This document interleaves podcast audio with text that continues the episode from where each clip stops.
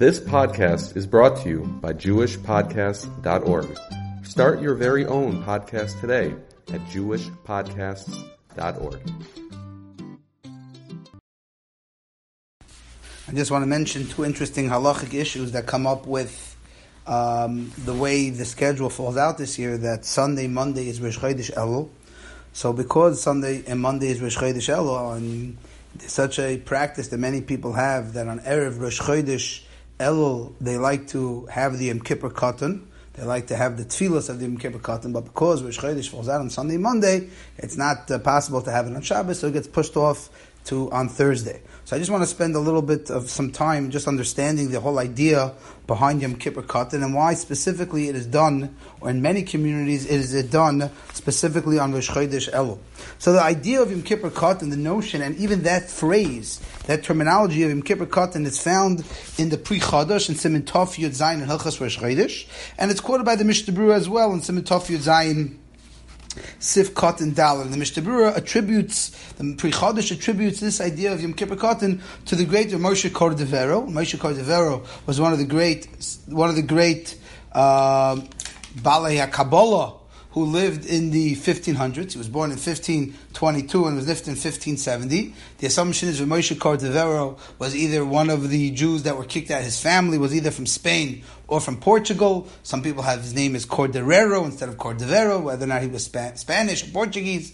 But either one of those communities, the Jewish population was kicked out either in 1492, later on, 1496, or 98, whatever it was. But both those communities the Jews were expelled from expelled from, and therefore it's possible that he came from either one of those places. And Moshe Cordovero was the famous Ramak. He was one of the great leaders in, in what we'd call today Kabbalah in, in those years, in the early 1500s in Sfas. He was the famed brother-in-law of Reb Shlomo Alkabetz, and they learned together, they studied together. He was part of the special group of people that uh, that received smicha, along with the Beis Yosef and the Mabit and, and other great Gedolim, the Alshach. These were all the great, great what we call today Bali Machshava, Bali Kabbalah, lived in Sfas in the early 1500s. So the Ramak Moshe Cordovero was the one who, who coined this phrase in Kippur Katan. And he explained, because this is the way we obtain slicha v'kapara for all our verse. We know Rosh Chodesh is, we say it in the davening, zman kapara l'chol. Therefore, it's Yom Kippur Katan. It's not a full Yom Kippur. We don't get the same slicha for the whole year, but it's a miniature version of, of, of slicha because we have slicha for the month. And the Mishnah goes on to describe the process of Yom Kippur Katan, quoting the Magen Avram, where we have slichas, and there's a whole procedure, which again, by and large, in most communities, it's not done every single Rosh Chodesh, but it's only done on very specific months. But if you look, the way the Mishnah quotes down this meaning for Moshe Cordovero, it sounds like it was supposed to be done every single month. They say another pshat in the name Yom Kippur Katan, and its its name really comes from this month. Its name comes because if you look in Rashi and Chumash, Rashi tells us that when Moshe Rabbeinu went up to get Slicha v'Kapar of the Chet Egel, so we know he came down on Yom Kippur. So when did he go up? So he went up 40 days before. 40 days before takes us to Erev Rosh Chodesh El. And therefore, it was a miniature kapar. It was a Yom Kippur Katan. It was a smaller version. Because Hashem didn't give us full slicha v'kapar yet. He gave us some slicha v'kapara. And therefore, it's called Yom Kippur Katan. Aye, so why do we call it Yom Kippur Katan every month? The answer is because of this month. Really, this month is when the name Yom Kippur Katan makes the most sense. Because this was the day when Moshe Rabbeinu went up for the, to get slicha v'kapara. But since every Rosh Chodesh gets called Yom Kippur Katan, because of this reason. So that's the two classical reasons behind the name Yom Kippur Katan. However, why does why is it the practice in so many communities to do Yom Kippur Katan specifically Erev Chodesh El? So that's found already in the Mata Ephraim uh, Zar Margolis. We know that his sefer is the, the handbook, the go-to sefer from starting from Elul till the end of Sukkot. This is the sefer that is so so often quoted in the Mishnah Berurah and other poskim. Mata Ephraim lived in the end of the 1700s, the early 1800s. He was at the beginning of the 1800s. Um, and his sefer, Rafaim Zamargolis, and his sefer is basically what we use for many of our practices. And there he writes that even though many people don't keep Yom Kippur Katan already for every other month, the accepted practice is to do it in the month of El. Others do it in the month of Nisan, but uh, by and large, the more accepted practice is that in the month of Elul, in preparation for uh, Elul on Yom Adin, many people have a practice to do Yom Kippur Katan. So that's why many shuls did Yom Kippur Katan this month, even though they don't do Yom Kippur Katan the other months. There are many that are proponents of doing Yom Kippur Katan all the time. The Steipler, as well as the Chaim they are, they were, and they are very big proponents of doing Yom Kippur Katan. The Steipler is quoted as saying it has the ability to be Mavatal Gzeirus Kashais, very strict Gzeirus that are out there over Klai, so Yom Kippur Katan has the, has the ability to break it. It's interesting amongst the Hasidic communities, this was not widely uh, accepted. Amongst Belz, Vizhnitz Skver, and many other Hasidic uh, groups, they do not do Yom Kippur Katan. And one of the reasons are is because they feel that it, there is no such thing that could be similar to Yom Kippur. Yom Kippur is the only day on the calendar. There's no such thing as Yom Kippur Katan. The other argument they make, which maybe is an ironic argument that doesn't say it anywhere in the Gemara, which is uh, interesting because a lot of things that are done in, in, in, different elements are not always found in the Gemara. But in any case, they have a different practice, and their practice is that they say Tehillim B'tzibur. Instead of saying the... Um, instead of reciting uh, the slichas that we said, they have a practice of saying Tehillim. But again, it's uh, in many of the yeshivas, it's very popular to say um, Yom Kippur Katan and Elul, but it's a, it's it's pop, pop becoming more popular. But it's interesting. Just, just I realized it. I realized it myself when we were doing it in shul tonight that there is another Mishnah that Mishnah says you're not really supposed to say any slichas at nighttime. So I was wondering what constitutes nighttime. Is that after Shkia, or is that only after Tzesik Yechavim? Because uh, sometimes if you call Yom Kippur Katan for a little bit, a little too late, uh, the end of Yom Kippur Katan has Vidoy, it has Slichas. So the Mishnah writes, you're not supposed to say any of that, uh, any of those things are not supposed to be said at night, because nighttime is din, and uh, and and, and uh, these things are Rachamim, and you can't mix Rachamim and din. The only exception to the rule, the only time we say Slichas at night is either Motzei Shabbos before Slichas because it's already night nighttime. It's already after Chatzos. That's why we wait till after Chatzos because that's not nighttime anymore. Or Yom Kippur. Mishnah calls it Magen Avram. Magavram says Yom Kippur is the exception to the rule. But I'm not sure if it's Shki or it's Ezek Echavim. So I was just looking at the clock a little bit. When we got towards the end of Yom Kippur Katan, we were getting a little close to nighttime already. Maybe it's a question of not saying Slichas or Vidoy or Balayla. Another interesting shaila that comes up, switching gears a little bit, about when Rosh Chodesh falls out on Sunday is an interesting shaila in Hilchas benching.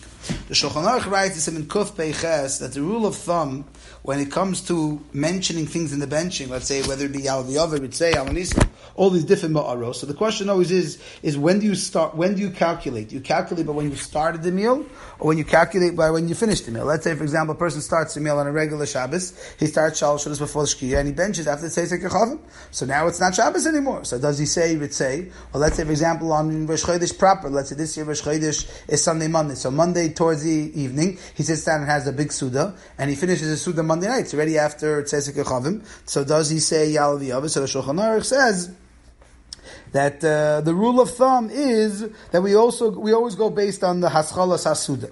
Shulchan Aruch says in some Kuf Peiches if Yud, if a person is eating and Shabbos is over, okay, typical case, Shabbos you're eating, eating, and then you bench Motzei Shabbos. So the Shulchan Aruch says, Masker Shal Shabbos Bebechaz you're supposed to mention uh, the Ritzei in the benching. Why? Says the Shulchan Aruch, Does Linam Basar Haschalas Asuta. We always go based on the beginning of the meal. Since you started the meal, it was Shabbos, you say Ritzei. And then the Shulchan Aruch concludes, for who adin l'Rosh Chodesh Purim v'Chanukah. Same thing goes for Rosh Chodesh Chanukah and Purim, which presumably means that what? That um, we we always go by whatever the beginning of the meal was. So let's say, for example, a person started a meal on Rosh Chodesh. He started the Suda on Rosh Chodesh and he finished the meal after Rosh Chodesh, so he would say Yalav Yovit. So the Mishnah speaks that out, that we always go based on the Haschalas Hasudos. And then the Mishnah says, well, we have a little bit of a problem over here. What happens when Rosh Chodesh falls out on Sunday? So Rosh Chodesh starts Motzei Shabbos. So the Mishnah says, one second.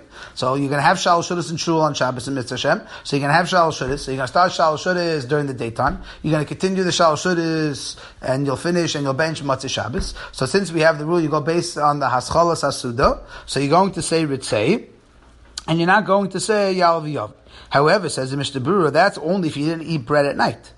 Aval ochel pas gambalay. But says Mishnah, what happens if you eat bread before nighttime and then you eat bread after nighttime? Let's say you started eating before the shkia and you kept kept on eating till right before uh, right before you bench. So you had bread before and you had bread after. So now what are you supposed to say in the benching? So you started before, so you're supposed to say Shabbos. But since I ate after Shabbos, so now I should say Al So the Mishnah quotes from the Magen Avram that we have a problem on our hands. You can't say both.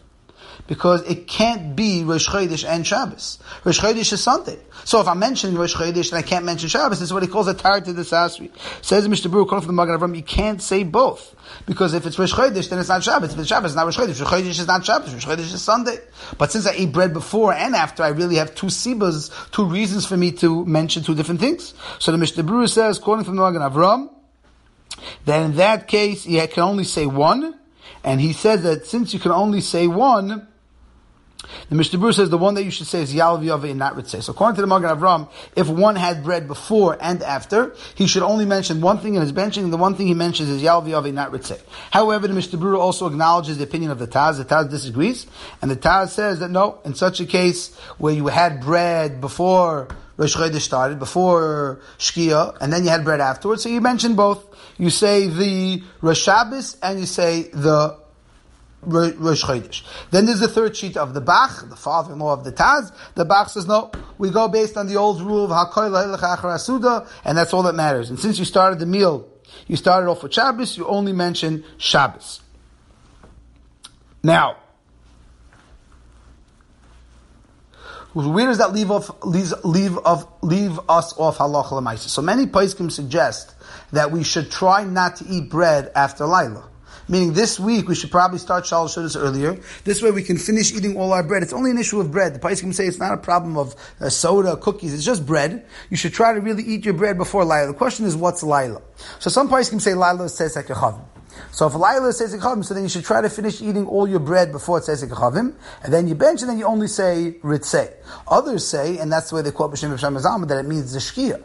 It means the shkia, it's a little bit more trickier. It means that you have to finish eating all your bread before shkia. Some people don't sit down to shal till after the shkia. So, um, so that gets a little bit more tricky. So lechatchila, preferably, I think one should try to eat um, all the bread either right before shkia or right at the beginning after the shkia, and this way he should only say ritzei. But if he taka eats bread if he eats bread before and after, so then you run yourself into a machlokes. According to the Bach, you'd only say ritzei, while according to the Mishnah Berurah, you'd only say yal v'yavai. Um, and according to the Taz, you'd say both. It's not exactly clear what the minig oilim is with this. Uh, I think the Sfardim will only say ritzei.